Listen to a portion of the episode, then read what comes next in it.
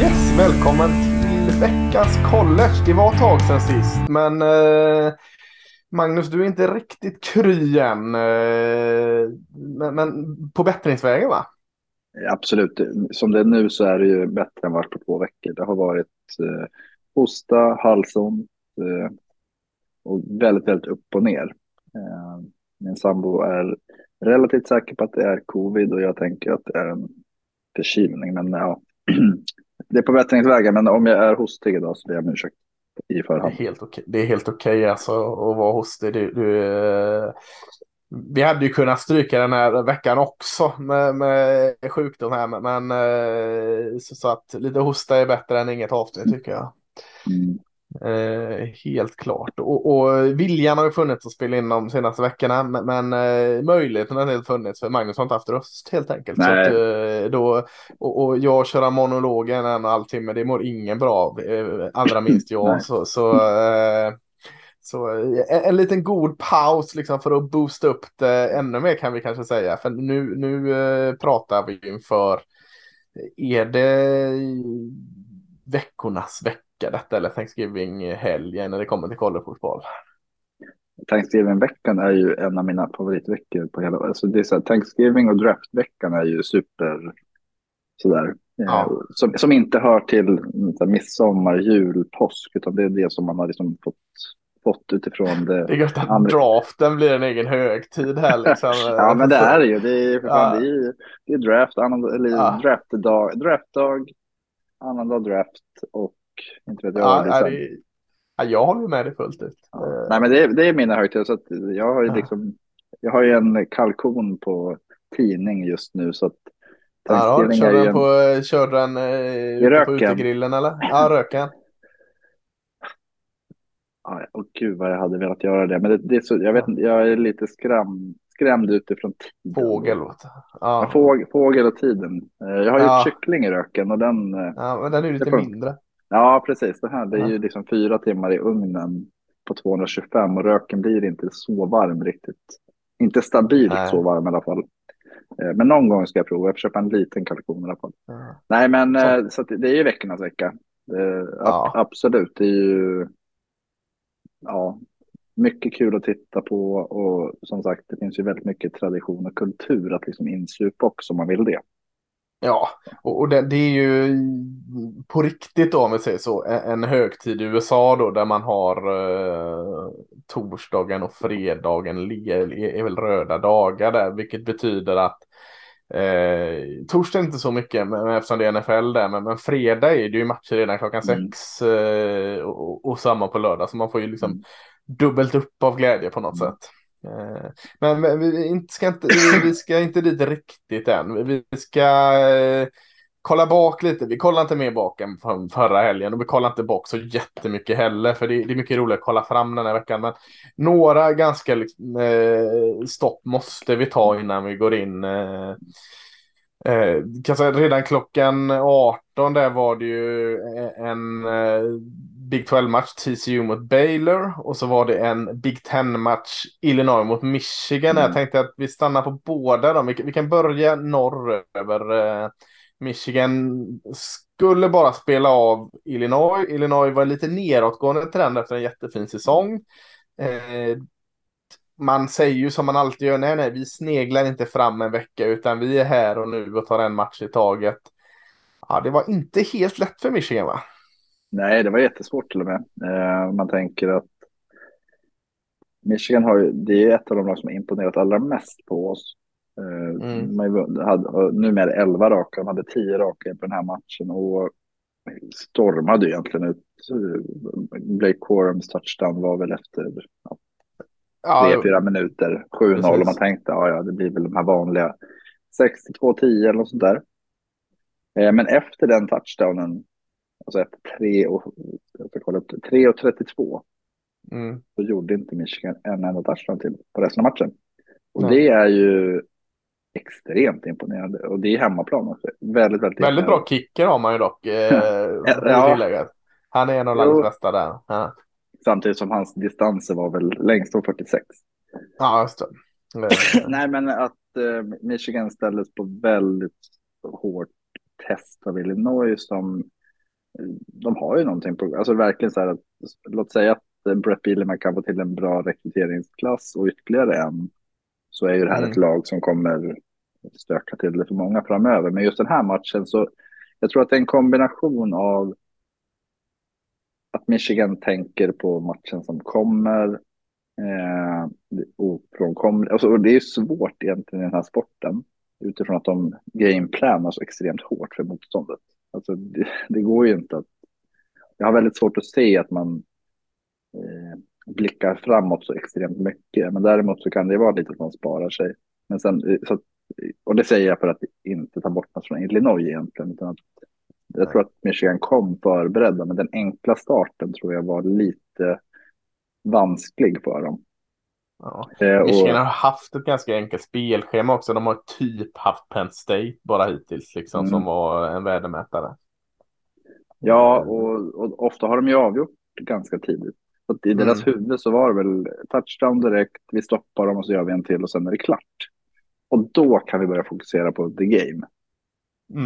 Och det var ju det som inte hände. Och det var ju, ja, jag tror inte med 5 minuter kvar så tror jag inte att jättemånga kände att fan, Michigan, den här är stenklar att de vinner. Då stod det 17-13. Utan det var, de flesta var ju såhär, Illinois kommer ta det här.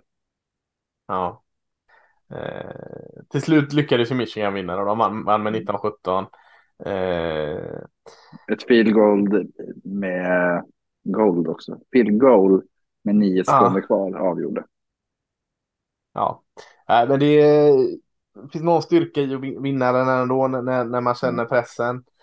Men som du säger, Illinois är bra. Alltså, lite synd här att deras secondary är ju förbaskat bra. Alltså, de har Quan Martin, Devon Witherspoon och Sydney Brown. Alla de tre tror jag kan gå förlorade till draften här.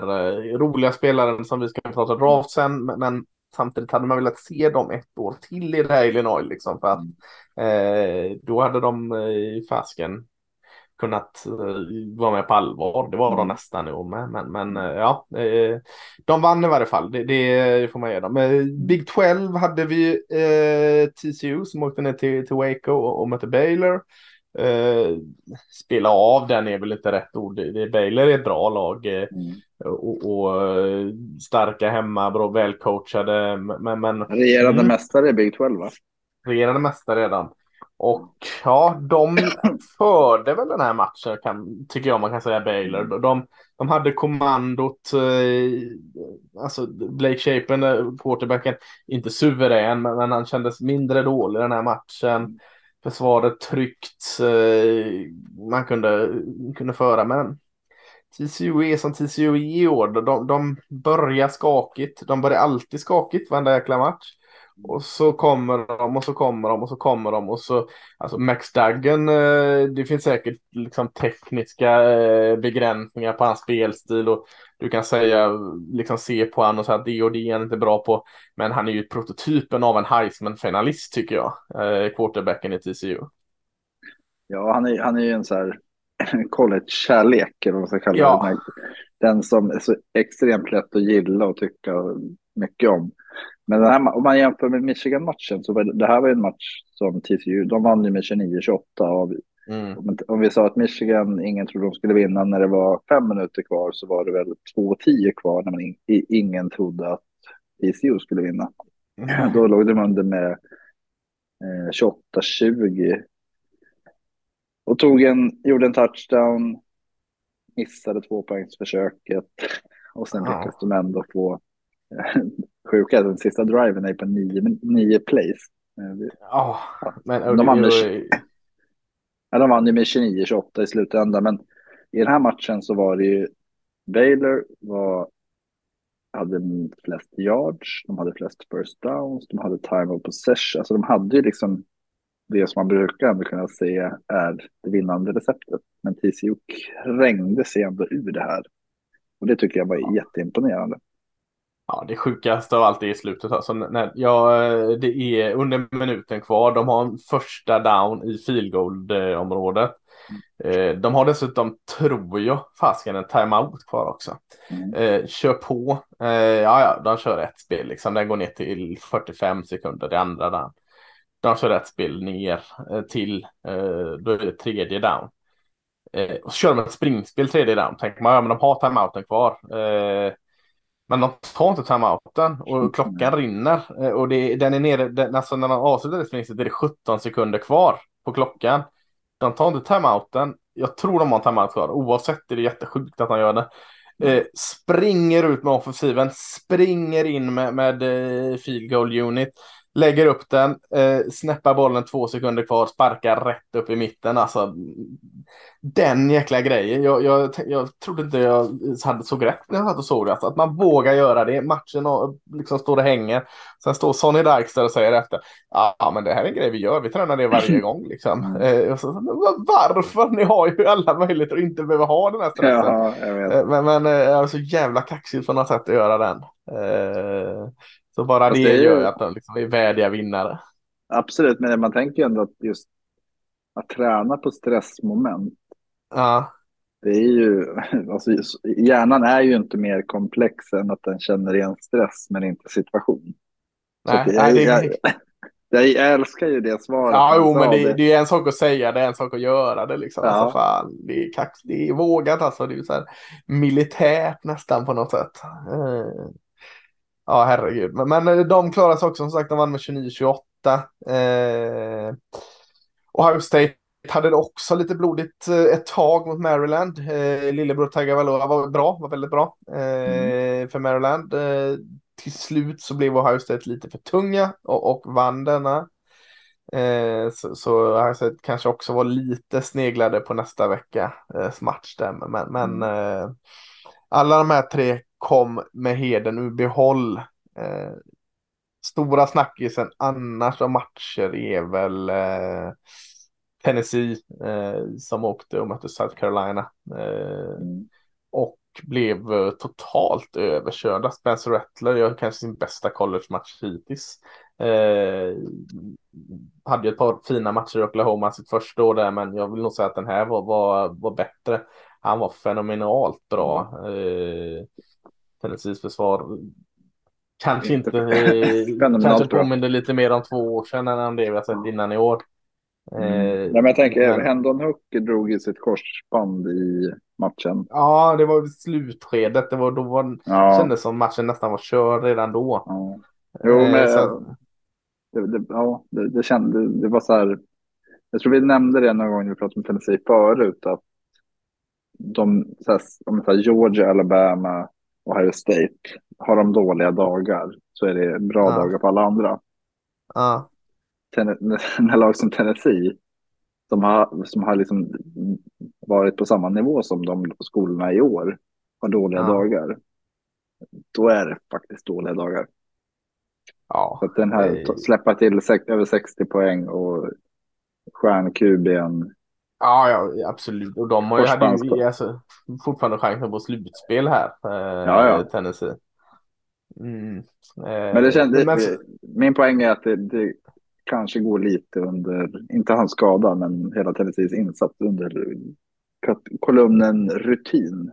Ja, så är det. Och jag tror du sa det innan de mötte Georgia där, liksom, att och det var påtagligt där liksom. De är inte riktigt där. Det har gått lite för snabbt för Tennessee. Kan de bygga vidare på den här säsongen så kan man vara där.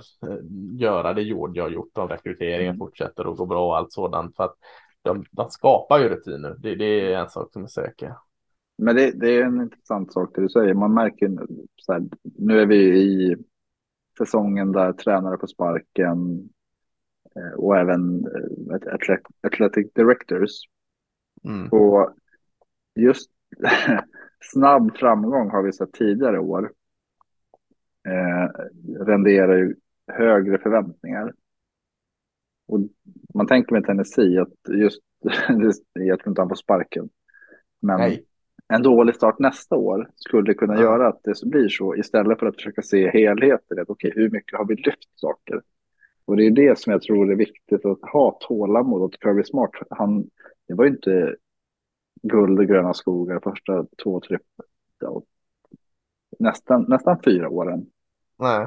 sen börjar man kunna skörda frukt när liksom allt börjar sätta sig. För det, collegeidrotten är så jäkla speciell just att du har rekryteringsklasser och du har en maxlängd och du har ett NFL som dammsuger på talang.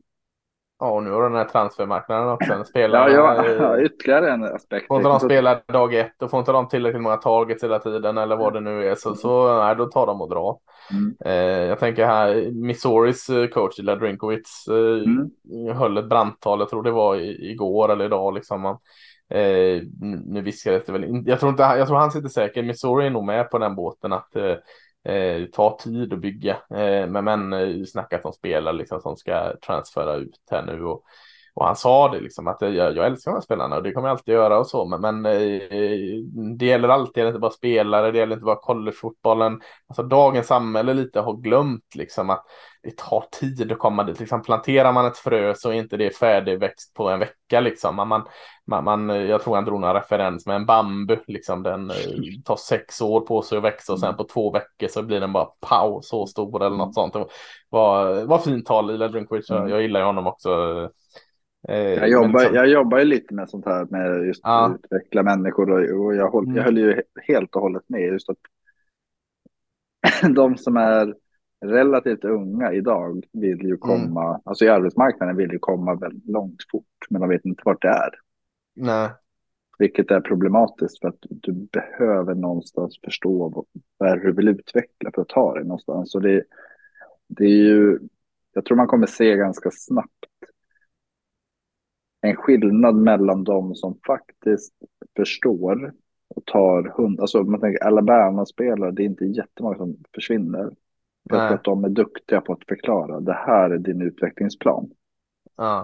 Och så ser man skolor som inte har det, där det kommer en talang, jag fick inte spela så mycket jag ville, eller det gick inte så bra som jag ville, kan det vara ofta.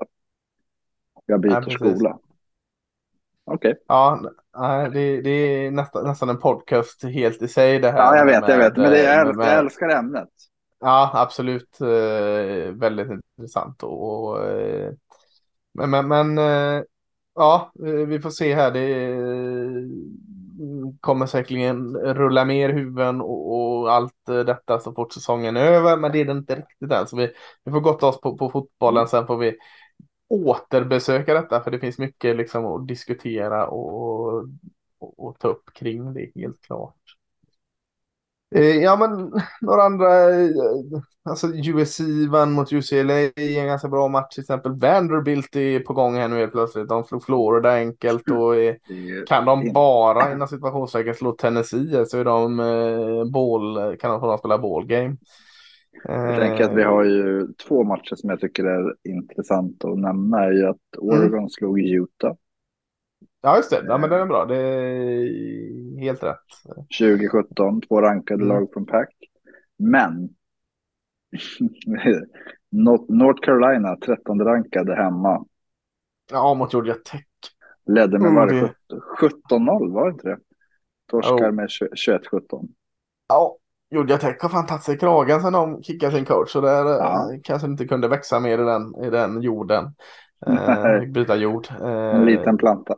Ja, det var starkt insats. Jag tror de jobbade med 3D-quarterbacken också i Georgia 6, och de var ju ganska decimerade redan från start. May hade deras fenomenala QB, bästa QB vill jag säga i college i år i North Carolina, hade en mänsklig dag för en gångs skull. Första matchen jag satt där inte han är suverän. Så det var synd för McBrand. De hade ju också en minimal chans på något slutspel om stjärnorna stod rätt med vinst där och vinst sista och vinst i finalen. Så det var också lite som Tennessee där man åkte på en onödig plump i protokollet. Vi kan väl nämna också att Wisconsin slog i Nebraska. Det var det 15-14.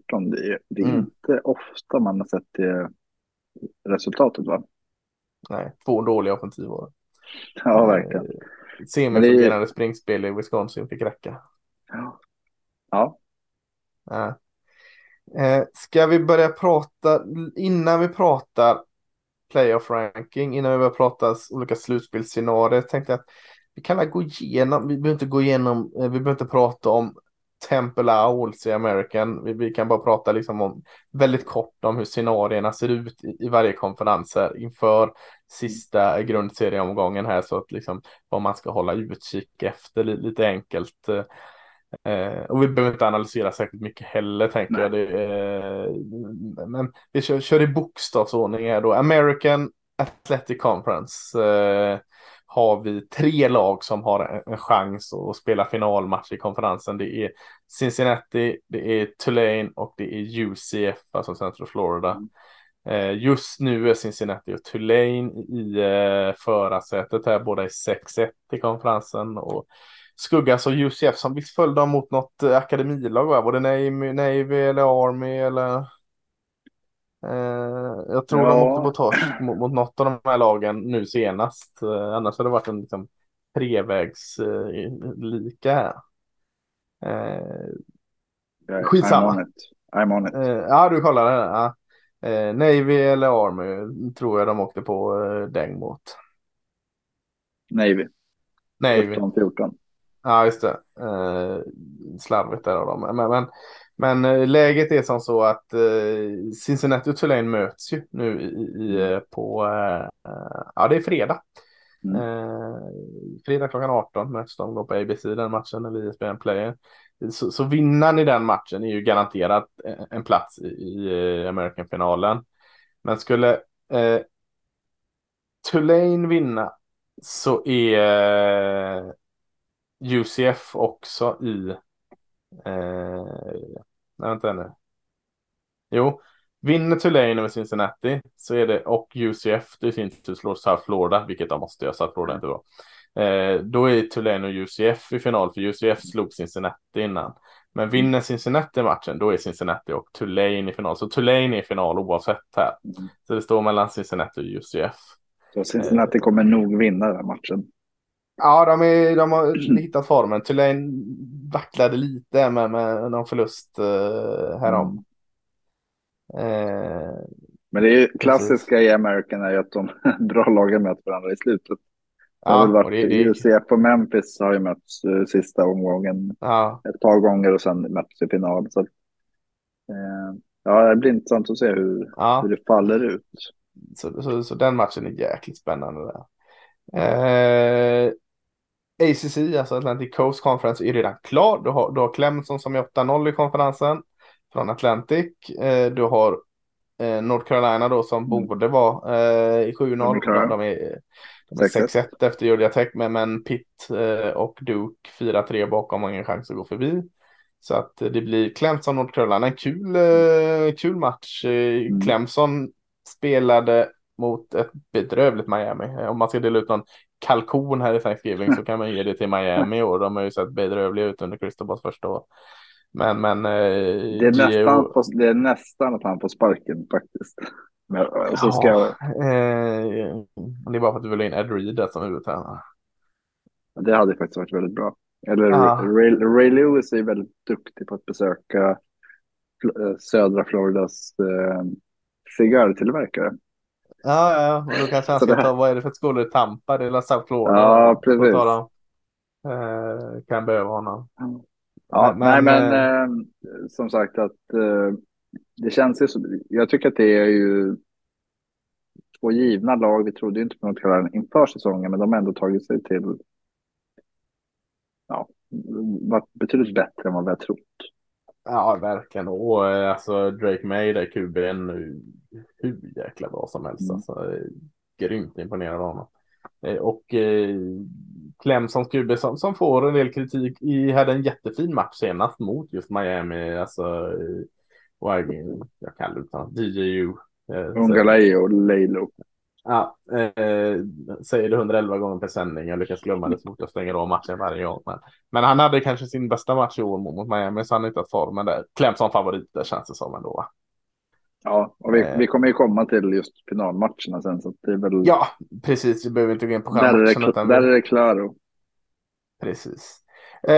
Big 12, TCU klara. De är 8-0. Sen står det då mellan Kansas State och Texas om den andra finalmatchen. Texas möter hemma Baylor. Baylor har inget att spela för. De är redan bålklara. Det är hemma för Texas där de är bra. Kansas State möter också hemma Kansas som Texas körde över senast. Det är ju en rivalmatch, men det är Kansas State. Kansas State äger Kansas. Det är många lag som har gjort det de sista åren i sig. Men det finns en liten chans för Texas här att ta detta om de får hjälp att Kansas slår Kansas State. Men vinner både Kansas State och Texas så är det TCU Kansas State där. Oväntat, måste man ju säga. Ja, verkligen. Verkligen. Jag hade lite på att känna att Kansas State skulle vara bra i år, men inte så här bra. TCU hade jag inte på känna att de skulle vara bra. Jag tror det skulle vara ett mellanår med Sonny Dykes, veta var de står och allt sånt. Men ja, verkligen oväntat. Jag tror, tittar man på de två som är sist, West Virginia och Iowa State, så tror jag att inför säsongen så hade vi nog fått välja par. TCU, Iowa, Kansas State eller West Virginia, Iowa State hade vi nog valt par två. Alltså. Ja. Och West Virginia och Iowa State i en final faktiskt. Så ja, det är jätteimponerande. Men det är skärmen med college, och det är också det som gör att det blir lite svårt att förutse är kommer det en ny coach, vad innebär det? Kommer det rekryteringsklasser? Vad finns det där bakom? Ja, massor med saker. Men oerhört intressant avslutning tycker jag ändå att Kansas har ju varit bättre än någonsin, eller på att säga, men på modern tid. De skulle kunna, alltså, förstår du deras fjäder i hatten att gå 7-5, sätta käppar i hjulet för Kansas State? Ja, för Kansas State, ja. Jag hoppas ju det. Det förstår jag. Men även jag tycker att det vore kul. Ja. Den är sen, den matchen, och Texas backar tidigt, så jag kan liksom leva på hoppet. Texas ska klara av att slå Baylor också. Det ska vi också tillägga. Det är inte bara att vinna. Men det finns viss spänning där. Lite darr i det. Om vi kollar på Big Ten så har vi ju... Det är inte där det här. Här är det inte där. Nej, här är det jag vet inte vad. Det är ett självklart scenario i East. Det är två lag som är 8-0 där. Det är tredje rankade Michigan, det är andra rankade Ohio State. Tredje rankade Michigan möter andra rankade Ohio State. De spelar hos Ohio State i Columbus. Columbus är det, va? Det sägs så själv. Det är där det avgörs, the game. Det är så fantastiskt, precis som det var förra året. Avgörs det här, och det är så vi vill ha det. Det är helt magiskt. Vi kommer till den matchen när vi pratar matcher sen. Västra sorgebarnet i Big Ten är det ju så nu att Iowa står i förra sättet. Jag blir så trött. Bespottade Iowa. Deras offensiv är ju skit, men deras defensiv kanske är landets bästa. Det är ju så jävla bra, men precis så bra som Iowas defensiv är, precis så dåliga är ju Iowas offensiv. Så hur de står sju, det är ju hur bara, de står där, det är en fråga. Det är ju bara Rutgers och Northwestern som har mindre poäng än Iowa i konferensspelet i Big Ten. Alltså de är så dåliga. Alltså gud. Det är ju faktiskt sorgligt. Ja, jag är ju lite svag för Iowas försvar. Va? Ja, men du är försvaret, ja, men de har ju varit... Jag vet inte. Ja, du vet vilket namn jag kommer nämna, men att Petras, vad är det, tredje konferensfinalen han kommer ta dem till. Det är inte han som tar dem dit direkt. Nej, men det är så han tror ju det. Han blir ju utbuad av sin egna publik flera gånger. Barnsjukhuset där bredvid sitter ju och burar åt honom. Ja, vinkar åt alla utan Petras. Petras house så är så skilt i fönstret. Det är vad det är. Iowa möter Nebraska, och Nebraska är ju i stort sett lika dålig i offensiven, med kryddan att de också inte är så bra i defensiven. Så den ska Iowa ta. Och då är de där. Vinner de inte så har Purdue chansen att ta det. Just nu är båda 5-3, men Iowa slog Purdue. Purdue möter Indiana. Ser att de kan vinna den. Helt Indiana fight mellan två Indiana skolor där. Men det känns som det är Iowa, och så sen får vi komma fram till sen om det är Michigan eller Ohio State. Ja, the game avgör ju den här konferensen, så kan man säga. Så är det. Conference USA har vi UTSA, alltså University of Texas San Antonio. 7-0 i konferensen, 9-2 totalt. Grymt imponerat att de följer upp sin fjolårssäsong med en i stort sett lika bra säsong i år. Det är jäkligt imponerande av UTSA eller UTS. Hade väl aldrig vunnit på den winning season innan. Nej. Typ. I modern någon sån här Friday Night Light coach från en high school i Texas, och så är det så här, det är en riktig feel good story där. Mycket tyder på att de möter en annan Texas-skola, North Texas, som bara behöver vinna mot Rice. Rice har varit inte fullt så dåliga som de brukar vara i år. De är bra i skolböckerna, Rice, men de brukar inte vara så bra på plan. Men mycket talar för att North Texas tar den. Annars så har Western Kentucky en chans vid vinst och knipa den andra finalmatchen där. Men UTSA emot antagligen North Texas, säger vi. Rice, Andrew Luck, hans pappa var väl där, va? Ja, det kan jag tänka mig, som Rice är väl Texas Stanford. Ja, det stod mellan Stanford och Rice. Ja, bra att han valde Stanford då. Ja, det är synd. Ja, kanske. Mac, Mid-American, har vi fint lag i östra Ohio Bobcats, som är redan klara. De är 7-1, 9-3 totalt. Och vi har också i västra Toledo klara. Toledo känns som de är i final där vart och varannat år.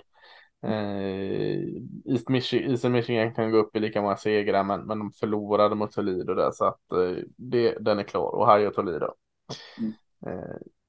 Behöver inte stanna med på Mac, va? Jag gillar att skrolla förbi det.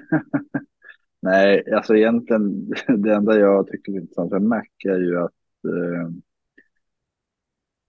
John Harbaugh, han är ju född i Toledo. That's it. Det är det, ja. Ja, det är ungefär mer exotiskt än så får vi inte. Nej. Mountain West flyger lite under radarn i år, Boise State. Inte pratat så mycket om dem. Hank Bachmeier blir petad och ska alla transfera ut. Men Boise State är ändå 7-0 i konferensen. Mountain, klara Mountain segrare där. Så lite mindre snack om Boise i år. Men en bra säsong igen. Och så har vi Fresno State som är klara på andra sidan på västra. De möttes tidigare år och vann Boise relativt enkelt där. Så. Men den är klar. Det känns ju lite som att ordningen är återställd där, va? Att Boise har haft några år där det har varit lite sådär. Ja, det var Utah State som var i final för att vann hela skiten, va? Ja, Wyoming har väl varit... Nej, de kommer väl från underifrån, va? Men San Diego State har jag. Ja, San Jose State var något år också där. Hawaii. Ja, men det känns som att Boise har varit... De var ju liksom... ädelosten i den här konferensen i ganska lång tid. Senaste åren har de inte varit det. Nej. Men nu... Ja, men de är tillbaka. De spelar... tillbaka. Ja, men det är kul. Det var ju det första lag man ringade in som contender för alltså att vara i en nyårsbowl. Ja, precis. Det var länge sedan. Blivit någon gång, va? Nej, och det var länge sedan man ens tänkte det. Nu tänker man att Boise State är rätt trötta. Ja, nej, men det finns lite speed på det blåa gräset i år. Pac-12, raka Pac-12 som vi har dividerat om, men som vi har fastställt att den är rak. Har vi inget lag. Så, ja, det är fint. Det är fint, det är på tiden Pac-12 att de levererar, och det har de gjort i år. Alltså, 6 rankade lagen USC, Oregon, Washington, Utah, Oregon State och UCLA. Lägst rankade 21, högst rankade 6 där. Nu står det inte mellan alla de lagen. Det står mellan USC, Oregon, Washington och Utah. Alla de 4 har fortfarande en chans. USC möter ju Notre Dame. Notre Dame har fått lite puls, fått lite fart. Den är inte fullt lika enkel. Spelas väl i Notre Dame och... Nej, den spelas i Los Angeles förresten. Vinner USC så är de i final. Oregon sin tur spelar ju, vad heter den trofén? Förut hette ju matchen Civil War, Oregon State, men nu den här trofén är... Nej, Apple Cup är ju Oregon och Washington-skolorna där ihop. Men den heter Plaktapus, eller vad heter den där jävla trofén? Jag tänkte säga en blandning av en anka och en bäver. Ja, jag tänkte att USCs match är ju out of conference. Så att de är ju färdiga för... Är det så? Ja. Ja, det kanske är så, ja. Notre Dame är ju inte i pack. Så de kommer ju vara ett så blir det konferens så det spelar roll. Ja, nej, de är klara. Det har du helt rätt i. Ja, nej, men då står det mellan Oregon och Washington. För att Oregon slog Utah. Så även vid en förlust så kan inte Utah gå förbi Oregon. Washington slog däremot Oregon. Så att vinner Washington mot Washington State och Oregon förlorar mot Oregon State så är Washington i final. Yep. Det är inte säkert detta. Oregon State är ju bra i år. De har en väldigt bra freshman running back som är tuff. Bo Nix lite småskadad, lite mänsklig, trots att de vann mot Utah var det kanske inte han Bo Nix gjorde. Han har varit fenomenal i år, det var väl ingen som trodde det, men det har han varit. Oregon kan lägga ett ägg, Washington kan verkligen lägga ett ägg, men de har ju alltid att vinna mot Washington State, så absolut spänning i de två matcherna. Oregon State, Washington State. Och där är ju rivalkänslan också, att det är ju matchen, man vill inte torska den ändå så. Nej, verkligen inte, så att väldigt öppet där, vilket är skitkul. Pac-12 har varit rolig i år, alltså. Vi har pratat om att Big 12 har varit rolig, det har den. Pac-12 har varit riktigt rolig i år också, så det är kul att den avslutas så också. SEC också rolig, men den här veckan är det sjukt bra rivalmatcher, men that's it. Det är redan klart att Georgia från östra och LSU från västra. Förlorar LSU så kan de mot Texas A&M. Inga som förlorar mot Texas A&M nu, men så gör det inget, för att Alabama kan vinst mot Auburn, bara gå upp i samma antal vinster och förluster, och LSU slog ju Alabama, så att det är Georgia och LSU i den finalen där. Trodde man inte. Ja, att Georgia skulle vara final, det trodde man ju, men att LSU är där, det är ju en praktskräll skulle jag säga. Oerhört bra av Brian Kelly. Framförallt när han gick och förlorade första öppningsmatchen mot Florida State där, så känner man oj. Nu är det ytterligare skit. Är det SEC:s största skräll tycker du? Vanderbilt. Nej. Vanderbilt är 5-6, South Carolina är 7-4, Tennessee 9-2. Det finns gott om dem. Den största skrällen för mig är inte topp 2-lag, utan det är botten. Alltså negativt menat skräll eller? Ja, det är ju en skräll. Att Texas A&M är 4-7. 1-6. Ja, 1-6 i konferens. Ja. Alltså det är ju så dåligt så att det är löjligt. Ja, det är riktigt dåligt. Kommer du ihåg när Jimbo stod och pratade om sina klasser? Att men vi har den bästa rekryteringsklassen, vi har det här och det här och det här. Och man tänkte, de kommer ju ha typ 7 defensiva linjer som kan bara slänga ut, som kommer mölja sönder. Kanske de har varit på. Jo, kanske. Men nej, och det är det som är problemet. Ja, framförallt har de inget offensiv, och Jimbo Fisher ska inte hålla på med den här playcallingen, det är inte hans grej. Nej, Texas A&M är en skräll i negativ... Det är ju en större skräll för mig än att LSU är vinnare. Det är det, absolut. Nej, jag håller med. Vanderbilt kommer alltså ha ett bättre SEC-record än Texas A&M. Det är... Ja, det är verkligen skräll. Sunbelt, Sunbelt. Också en sån här god match i östra konferensen.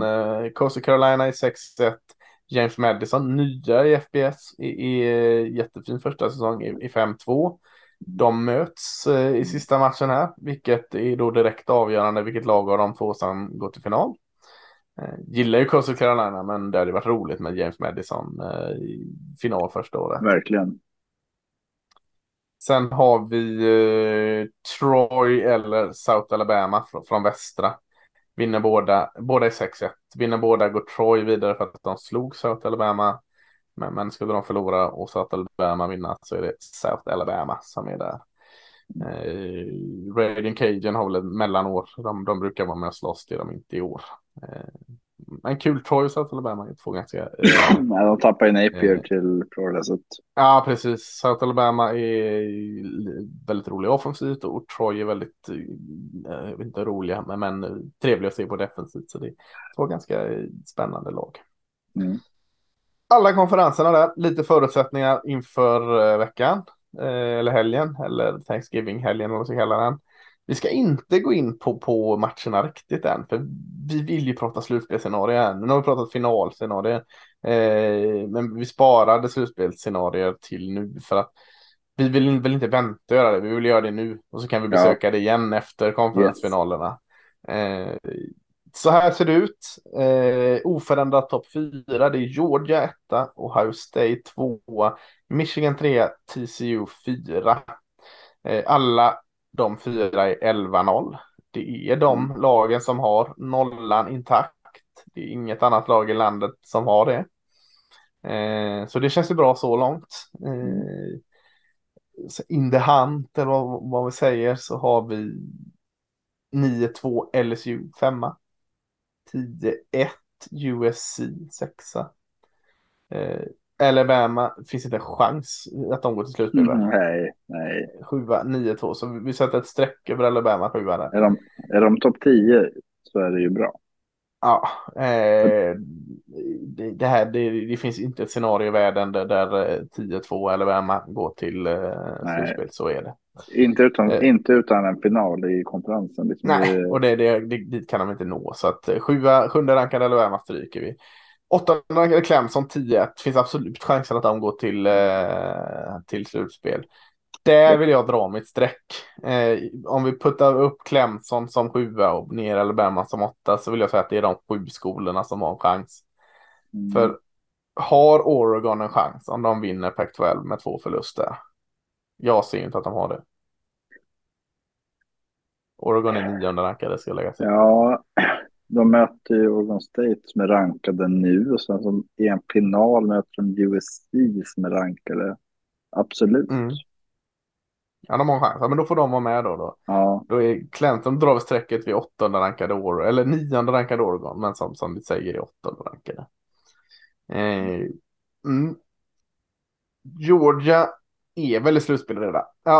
Säg att de inte förlorar hemma mot Georgia Tech som slog North Carolina visserligen, men vi får ju utgå från att de vinner här. Vi kan inte hålla på och ha en podcast om vi inte utgår från det, jag på att säga.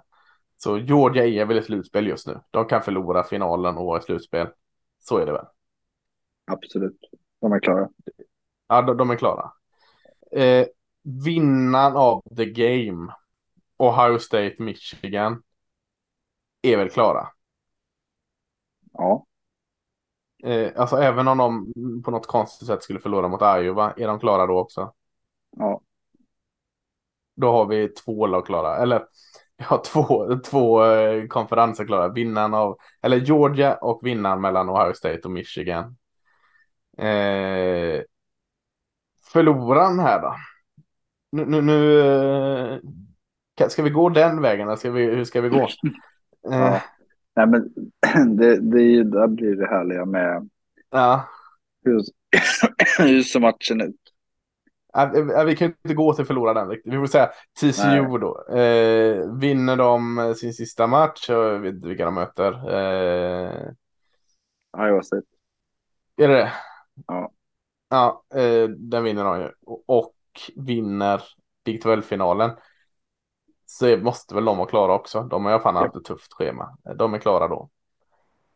Då har vi Ja, alltså enda som skulle kunna stöka bort, ja, vi pratar inte om fjärde laget nu i och för sig, men tredje blir det, ja, för vi får putta ner Ohio State eller Michigan. Ja, precis. Men det räcker att de ligger på 4. Ja, vinner men det måste de vara. Ja, det måste de vara. De måste vara topp 3. För fjärde, där har jag lite reservationer. Fjärde laget här, nu blir det intressant. Vinner LSU mot Georgia i SEC-finalen, då är man 11-2, ponera att de vinner mot Texas A&M.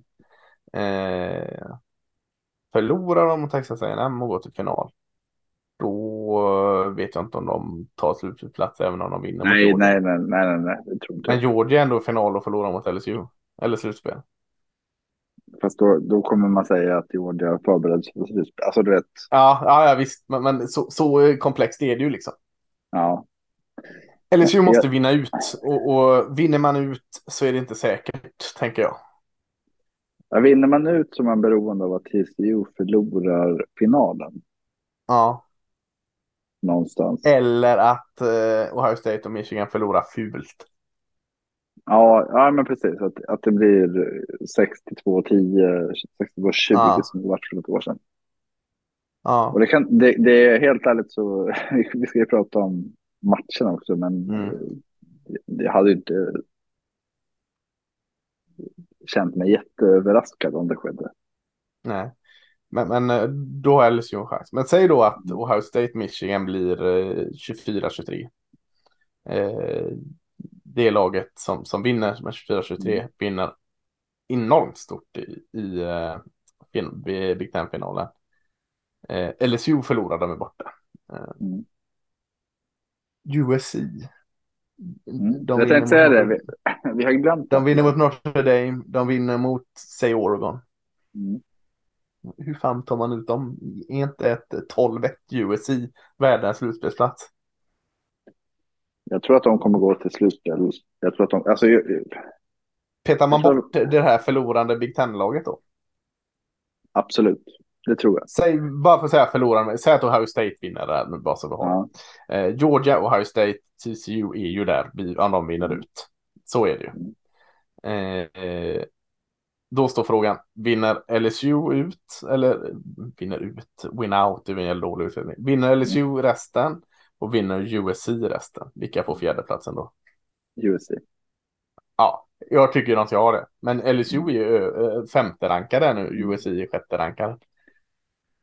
Tror du slutspelskommittén tycker det också? Nej, det är väl det jag är rädd för. Men de kommer ju möta Oregon i en final. De möter Oregon och Notre Dame. Alltså Notre Dame är ju bra nu igen. Absolut. De är ju 15 rankade 8-3, så det är inte ett dåligt lag man möter. Och nej, så att, möter då 9 rankade och kanske går upp lite mer Oregon. Det är klart att USC ska vara ett slutspel. Ja, men jag tror så här, vinner USC ut är de 12-1 när vi summerar. Ja. Så är de 1 av 4 lag, såklart. Ja, att det är bara LSU däremellan. Ja, då får LSU stryka, liksom missa. Eller TCU. Det är väl ingen som känner. TCU är 13-0. Kan ju inte då är de kvar. Nej, men annars då... LSU, alltså så här, Georgia, frågan i slutändan blir ju Georgia 12-1 eller USC 12-1. Ja, då är Georgia. SEC väger tungt. Ja. Alltså. Men tror vi att LSU slår Georgia? Nej, tror inte. Men det finns en chans. Det finns en chans, absolut. Ja, det är ju jättekul. Alltså, kan det här vara det roligaste slutspelet någonsin vi är på väg in i? Alltså upplösningen, vilka som ska till slutspel. Tänk om det känns så. Ja, absolut. Clemson och Oregon har vi inte pratat om. Oregon, då måste alla stjärnor stå exakt för Oregon. Om vi börjar bakifrån här. De måste ju vinna resten, gå 10-2. Vi måste ha någonting som händer i Ohio State och Michigan. Förlorarna där måste förlora fult och sådana saker måste hända. TCU måste förlora, LSU måste förlora, USC måste förlora. Då finns det en chans att Oregon. En liten chans skulle jag säga ändå. att Oregon kan ta ett slutspel. Jag tror Alabama går före Oregon oavsett hur det går. Tror du? Ja, men då är ju Oregon borta. Jag tror Clemson. Clemson tror jag kan göra en comeback, alltså att de så här. Ska vi lägga in Clemson i LSU och USC-högen här? Absolut. Det tror jag är vettigt, för jag tror att Clemson är ett av fyra lag när vi väl summerar faktiskt. Ja. Fan alltså. Om inte Rattlers form är... Har du tänkt att South Carolina kan sabba för honom? Ja. Annars tror jag att de tar det. Alltså Clemson i stigande form. De är 12-1, vann konferensen. Har varit i slutspel i 700 gånger i rad. Liksom det... ja, men du kommer inte ta LSU eller Michigan framför dem. Nej. USC möjligtvis då. Om båda de, alltså att USC har tyngre schedule än vad Clemson har haft. Nu när Pac-12 har sett så bra ut då. Kanske. Men jag tror fortfarande att det är... Ja. Jag tror vi ser Clemson i en... Får jag hoppas då? Ja, det här är för invecklat för att jag ska tro. Får jag hoppas då och vara någorlunda realistisk? Ja, nej, jag får vara någorlunda realistisk fortfarande. Så jag får liksom säga liksom, hoppas och som jag liksom tror också hyfsat kan hända då. Men att jag hoppas att det händer då. Att Georgia är där. Michigan och Ohio State kvittar för mig. Det är kul oavsett med vilket lag det är. Michigan. Ja, då säger jag Ohio State bara för det. Nej, fan, Michigan säger jag nog ändå. Nej, jag vet inte. Något av dem där. Det är kvittar. De är där. Något av dem är där. Georgia, Big 12 eller Big 10-vinnaren. Och sen hoppas jag på väldigt mycket på TCU. Håller med. Och jag hoppas på USC. Håller med. Då får vi in två nya lag i slutspelet här i TCU och USC som har haft två riktigt fina säsonger. Jag tror USC är mer att räkna med i ett slutspel än vad TCU är tyvärr. Det är därför man inte vill se... Ja, eller för sig. Jag vill nog helst inte se Ohio State TCU, för det känns som att det kan bli väldigt mycket... Det är nog det mest loopsided. Däremot Ohio State USC skulle vara superkul att se. Men så är det 77-70. Ja. Men så är det Georgia möter USC i ena semifinalen. Den är ju fast inte given. Nej, absolut inte. Och så sen har du då Ohio State Michigan eller mot TCU i andra. Den känns mer given. Så att då Big Ten vinnan mot Georgia eller USC i final. Det är ett skitkul slutspel. Ja, men det är det. För mig handlar det väldigt mycket om att man vill ju att de som har gjort det bra ska belönas, inte de som man tror gör det bra. Det var det. Precis. Det har ju varit den diskussionen ofta. Cincinnati, men de var ju skitdåliga i slutspel. Ja, men de var ju värda. De var värda där, precis. Det var ingen annan som mer värd. Nej, och så tycker jag det ska vara också. Absolut, jag håller helt med. Ja, ni hör ju. Det är ju helt fantastiskt vi går in i här. Men lämna det där, tänker jag. Eller? Vi kommer ju återbesöka detta.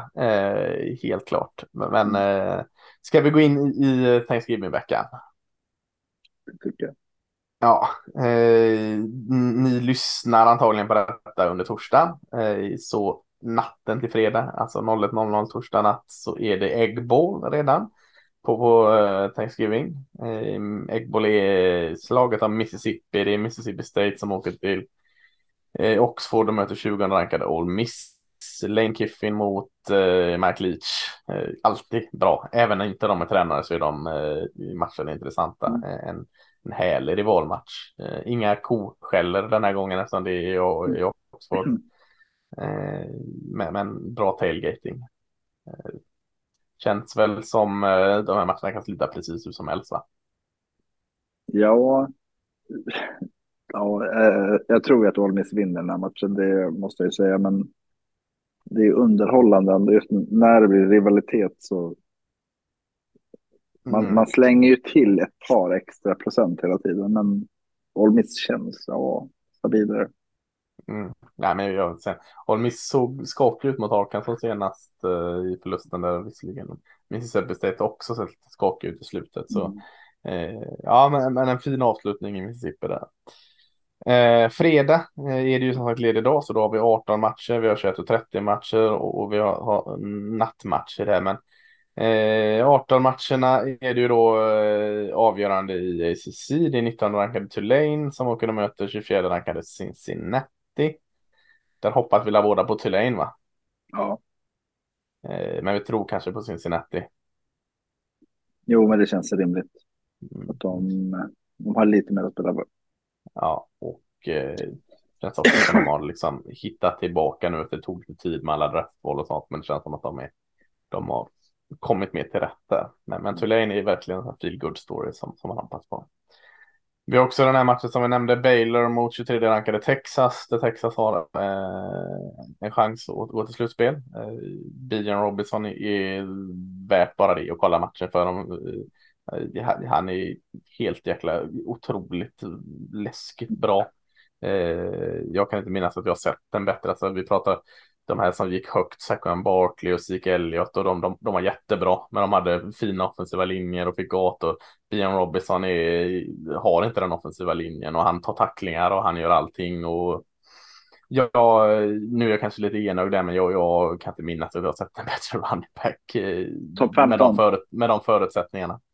Jag tror alltså, det finns alltid det argumentet att man ska drafta en running back högt, men han kommer vara en game changer direkt när han kommer in i NFL, och utan snack. Så topp 15, ja. Ja, det tycker jag. Och, ja, verkligen. Och han är ju, verkar vara världens godaste lagkamrat och sånt. Och har fortfarande sagt att han inte är säker på om man ska gå i draften. Liksom, han tycker han vill så jättegärna, trivs så bra i Texas och spelar där. Men alla säger ju liksom, även de som hejar på Texas, gå för fan. Ja, vi vill självklart ha det, men gå liksom. Alla vill ju bara han väl. Så det är bara värt det att kolla det. 18:00 på ESPN. 21 har vi då Arizona State mot Arizona. Rivalmatch, därför jag nämner den. Inte så mycket annat kanske att säga om. Arizona kan ju få lite revansch här på att förlorat den ett par år i rad. De delar start, ja. Samma 21:30 här. Det är NC State mot 17-rankade North Carolina. NC State som är fritt fall med QB borta och ingenting funkar. Och North Carolina då som får hämta i kapp efter den här snörpliga förlusten mot Georgia Tech. 0:30 på fredagen där har vi ju Florida mot 16-rankade Florida State, och det är väl lite samma sak det, tänker jag, Magnus. Alltså Florida på fritt fall, förlorar mot Vanderbilt, och Florida State pil upp. Ja, och då blir det så här. Hade jag varit AD, så athletic director, då hade jag tänkt, hur reagerar spelarna på att det är lite turbulent? Alltså, Napier har ju ett stort, alltså, hur hans Florida-lag kommer ut kommer säga väldigt mycket om vad han kommer att komma över tid, tror jag. Ja, absolut så. Sen så är det inte resultatet riktigt, utan det är hur spelarna hanterar det. Jag tänker ju också att resultatet, alltså, för att det som man ska lägga till med, alltså, så att Arizona State, Arizona är ingen viktig match i det stora hela, men man spelar ju också om, man slåss, de här skolorna slåss ju om samma rekryteringspool, om man säger så. Alltså de här high school-eleverna från delstaterna kollar ju på detta. Liksom så, NC State, North Carolina, Florida State, Arizona State, Arizona, liksom de slåss om att vara bäst i staten, och är man bäst i staten och vinner den här matchen, vinner man kanske över några liksom high school-spelare före de andra, så de är viktiga ur den aspekten också, matcherna. Verkligen. Där har du fredag. Det finns mer matcher fredag, men jag tog några exempel. Lördag. Klassisk lördag klockan 18. Har vi ju i South Carolina mot 8-rankade Clemson. Som vi sa, Spencer Rattler i form. South Carolina i form. Clemson är också i form. Du har nämnt ett par gånger att rutin och sånt spelar in. Känns det som en sån match där trots att South Carolina är i form så är Clemson också i form och har massor av vi har varit där förut känsla. Mm. Ja, men jag tror att det blir ju en sån här I told you so much där Clemson, men vi vet vad som krävs, eller ett där wake up call någonstans så att vi har fattat vad vi har förstått vad som krävs, vi gör det nu och ni hängde inte med och sen, alltså, du vet. Nej, men precis, och som du säger att de liksom också så här, det har pratat ner oss här, vi har hela en förlust, vi har inte förlorat hemma sedan stenåldern liksom. Nu ska vi bara vinna med 5-10 och säga liksom, visst vi har ett mellanår, vi slår ändå er South Carolina som firar med 5-10 liksom, kom igen. Jag tror det blir något sånt. Jag tror det blir överkörning. Ja, åt något håll. Dave och Sweeney har ju gått ut med en alltså så här, vet, lite halvdumma kommentarer typ att det här är en rivalitet, inte som Northwestern Purdue, tror jag han sa. Så här, men det är ju ingen rivalitet. Alltså i jämförelse. Nej, så det är jättebra. Det är ju du som är fotbollsallsvenskan, liksom, det är så här, det här är ingen rivalitet. Det är ju så här, Trelleborg, Halmstad, det är ju inte som AIK och Djurgården. Det finns liksom ingen. Han har bara greppat efter någonting. För att någon har sagt något och han har svarat och sen så har varit det en story. Men jag tror på så här, Clemson South Carolina, det är ju inte en rivalitet på det sättet utifrån. Det är ju inte i närheten av Alabama Auburn eller Oklahoma Texas. Alltså, nej, verkligen inte. South Carolina är ju dåliga. Ja, olika konferenser också. Ja, men precis. Att det är ingen tävling. Alltså i den matchen så kan det vara en tävling rivalitetsmässigt. Men jag håller med dig. Det är inte samma klang som några av de andra matcherna ska komma till eller har rört i. Nej, det är så här, det är att säga att man inte fattar. Nej. Och det enda jag tänkte var att det är något han vill dölja liksom att det här är det vi har siktat på, inte slutspel. Ja, nej, han fick liksom komma undan med att han kanske missat slutspel genom det. Ja. Annars är det ju 18-matchen som självklart är den matchen som är hela veckans match här. Det är ju 3:e-rankade Michigan mot 2:e-rankade Ohio State. Två lag som har gått rent. Två lag som kanske inte har mött det tuffaste av motstånd. Man har mött Penn State båda, man har klarat av Penn State båda. Sen är det inte jättetufft. Alltså om vi pratar om att Pac-12 hade 6 rankade lag. Så är det lite motsatt håll i Big Ten i år. Det är 2 riktigt bra lag. Och sen är det inte så mycket mer Penn State emellan då. Så nu är det ju första gången båda de här möter ett riktigt, riktigt bra lag. För det har ju varit enkelt att se, tycker jag liksom, att Sikan var bra Sisrauti och Blake Corum, jäklar vad bra han är. Ohio States försvar har spelat upp sig från att vara svajigt förra året till att vara nästan en styrka i år. Michigans försvar har inte de här starka profilerna, men de stänger ner matcher. Nu får vi ju se, båda har jättebra offensiva linjer. Nu får vi se liksom vad som ger vika. Och det gör det ju på något sätt ännu roligare den här matchen, tänker jag.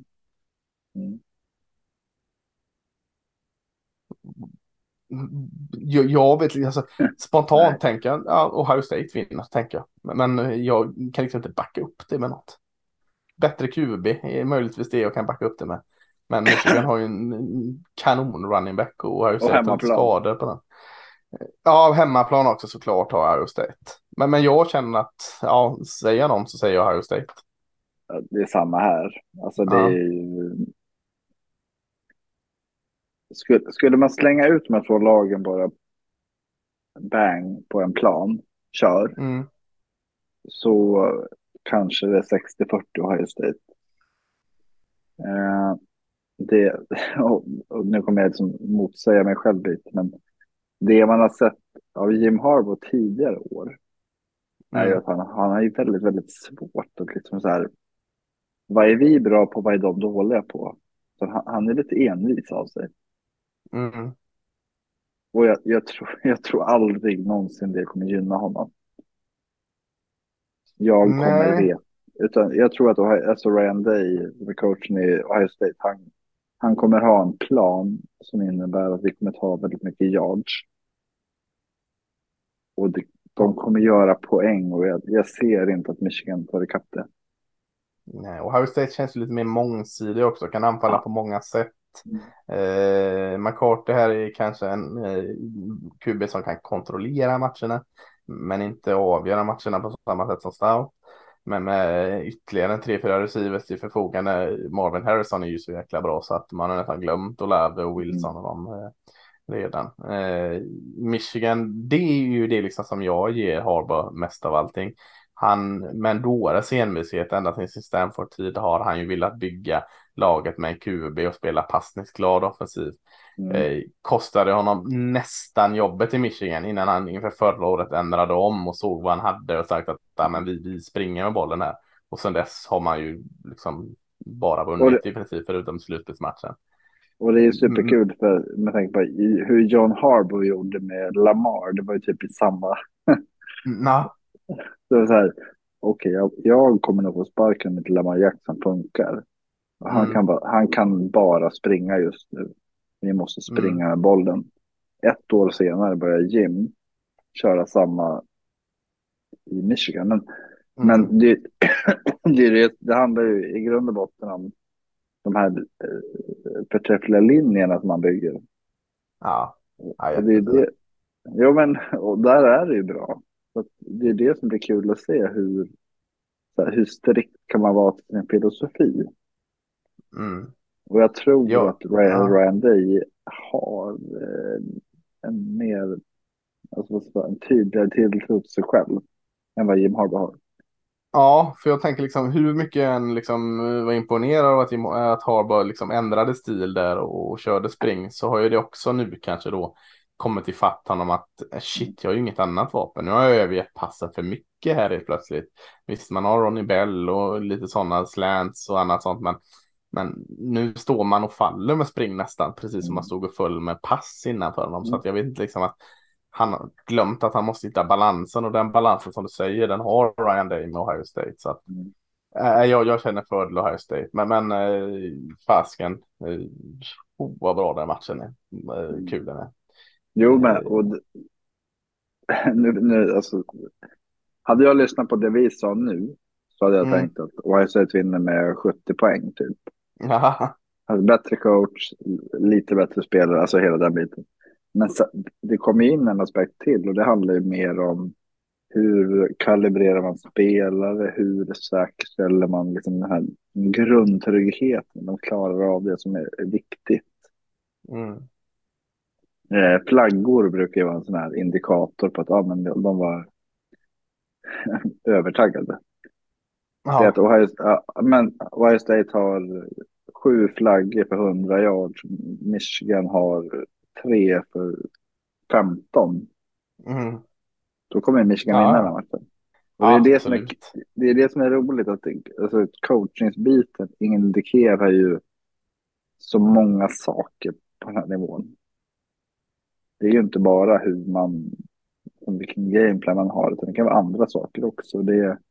Där är ju Harbaugh mer rutinerad än vad Ryan Day är. Ja, absolut. Absolut. Rutin spelar in, och det är väl en fördel som Michigan kanske kan ha då.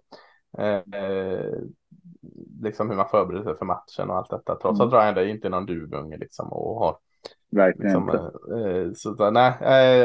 den är absolut inte avgjord för den här matchen. säga att det är 60-40 favör i procent till Ohio State här, om jag skulle jobba ur de aspekterna.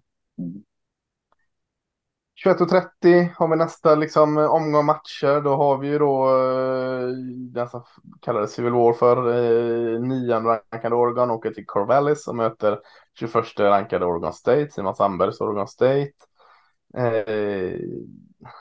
Förra året, eller var det förrförra, så var det så här, en av de godaste matcherna jag såg på hela året. Det var då var det nog sån här Pac-12 After Dark den här matchen spelades, för det så här rann in sån här dimma över, nej det måste varit för 2 år sedan, för det var i Corvallis.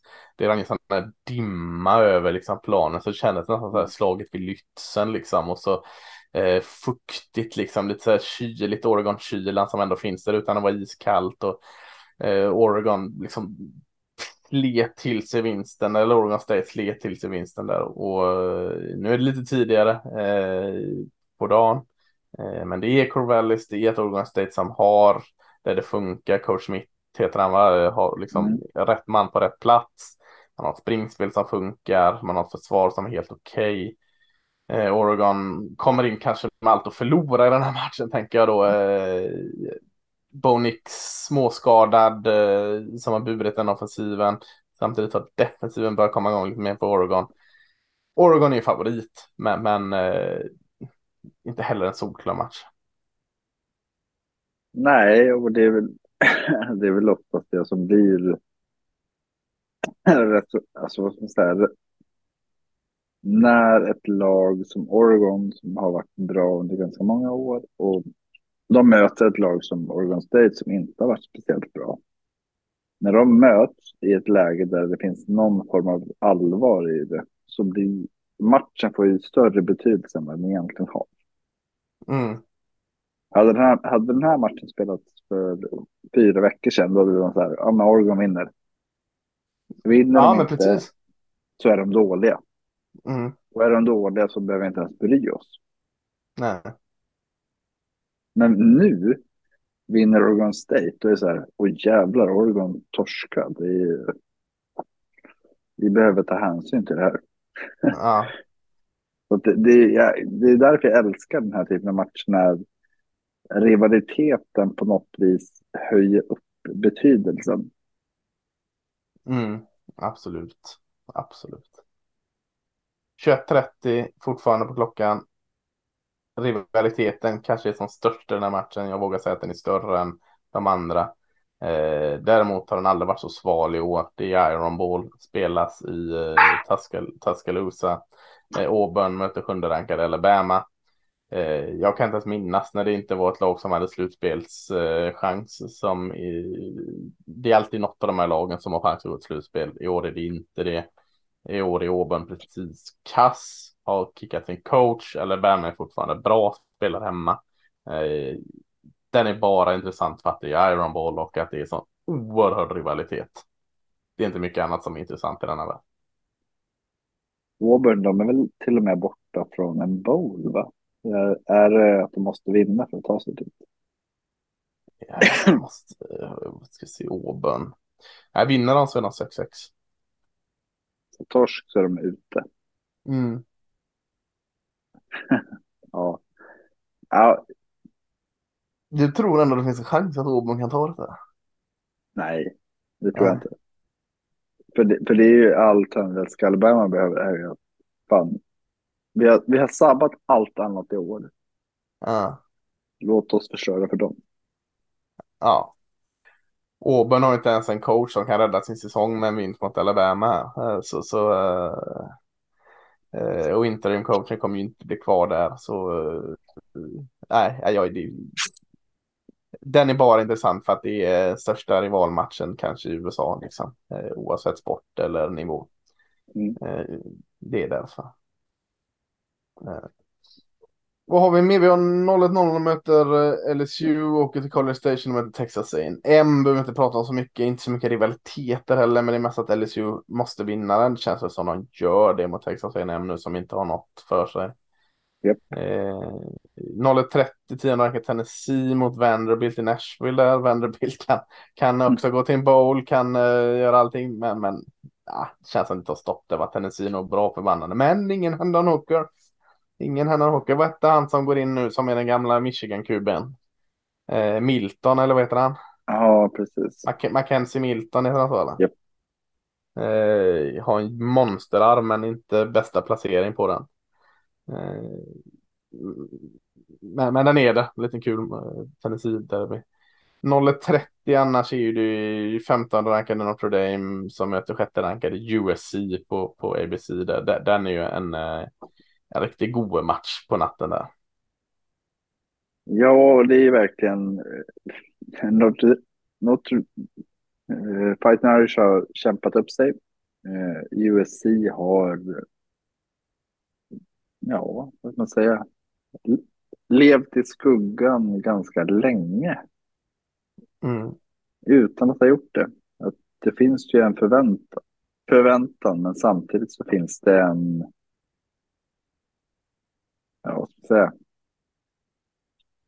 en tilltro till att de inte klarar av det. Ja,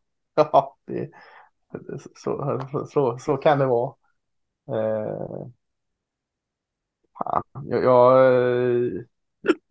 Av det jag sett av USC i år så har jag liksom så har jag bara blivit imponerad att få upp det här lagbygget så snabbt som de har fått med så mycket transferspelare och sånt. Så jag sitter ändå och väntar på liksom att lite som vi sa om Tennessee till exempel, att de är bara nästan där och att kanske det här sätter stopp då med en förlust på Notre Dame hemma när de bara ska vinna denna för att gå till final liksom. Final är de redan visserligen, men med den här så sätter det sista liksom chansen för slutspel stopp för det, så att jag får en sån här, jag tycker USC är det bättre laget än de här två, men jag får en sån här känsla att här kommer den här grejen bli påmind att de inte riktigt är en USC trots att de har mycket bra spelare, så att jag känner någonstans att det kan smyga in en liten förlust för dem mot Notre Dame. Ja, jag hoppas de vinner, alltså USC. Ja, det gör jag också. Utifrån slutspel och hela paraplyt. Nej, jag håller med. Jag hoppas det också. Och det är bara en liten känsla som sniker in där.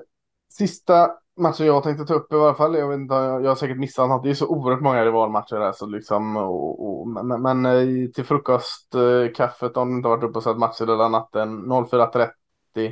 Ja, det är jävla tidig frukost i sig, men Apple Cup här pratar om Washington-matchen. 13 rankade Washington åker till Pullman och möter Washington State.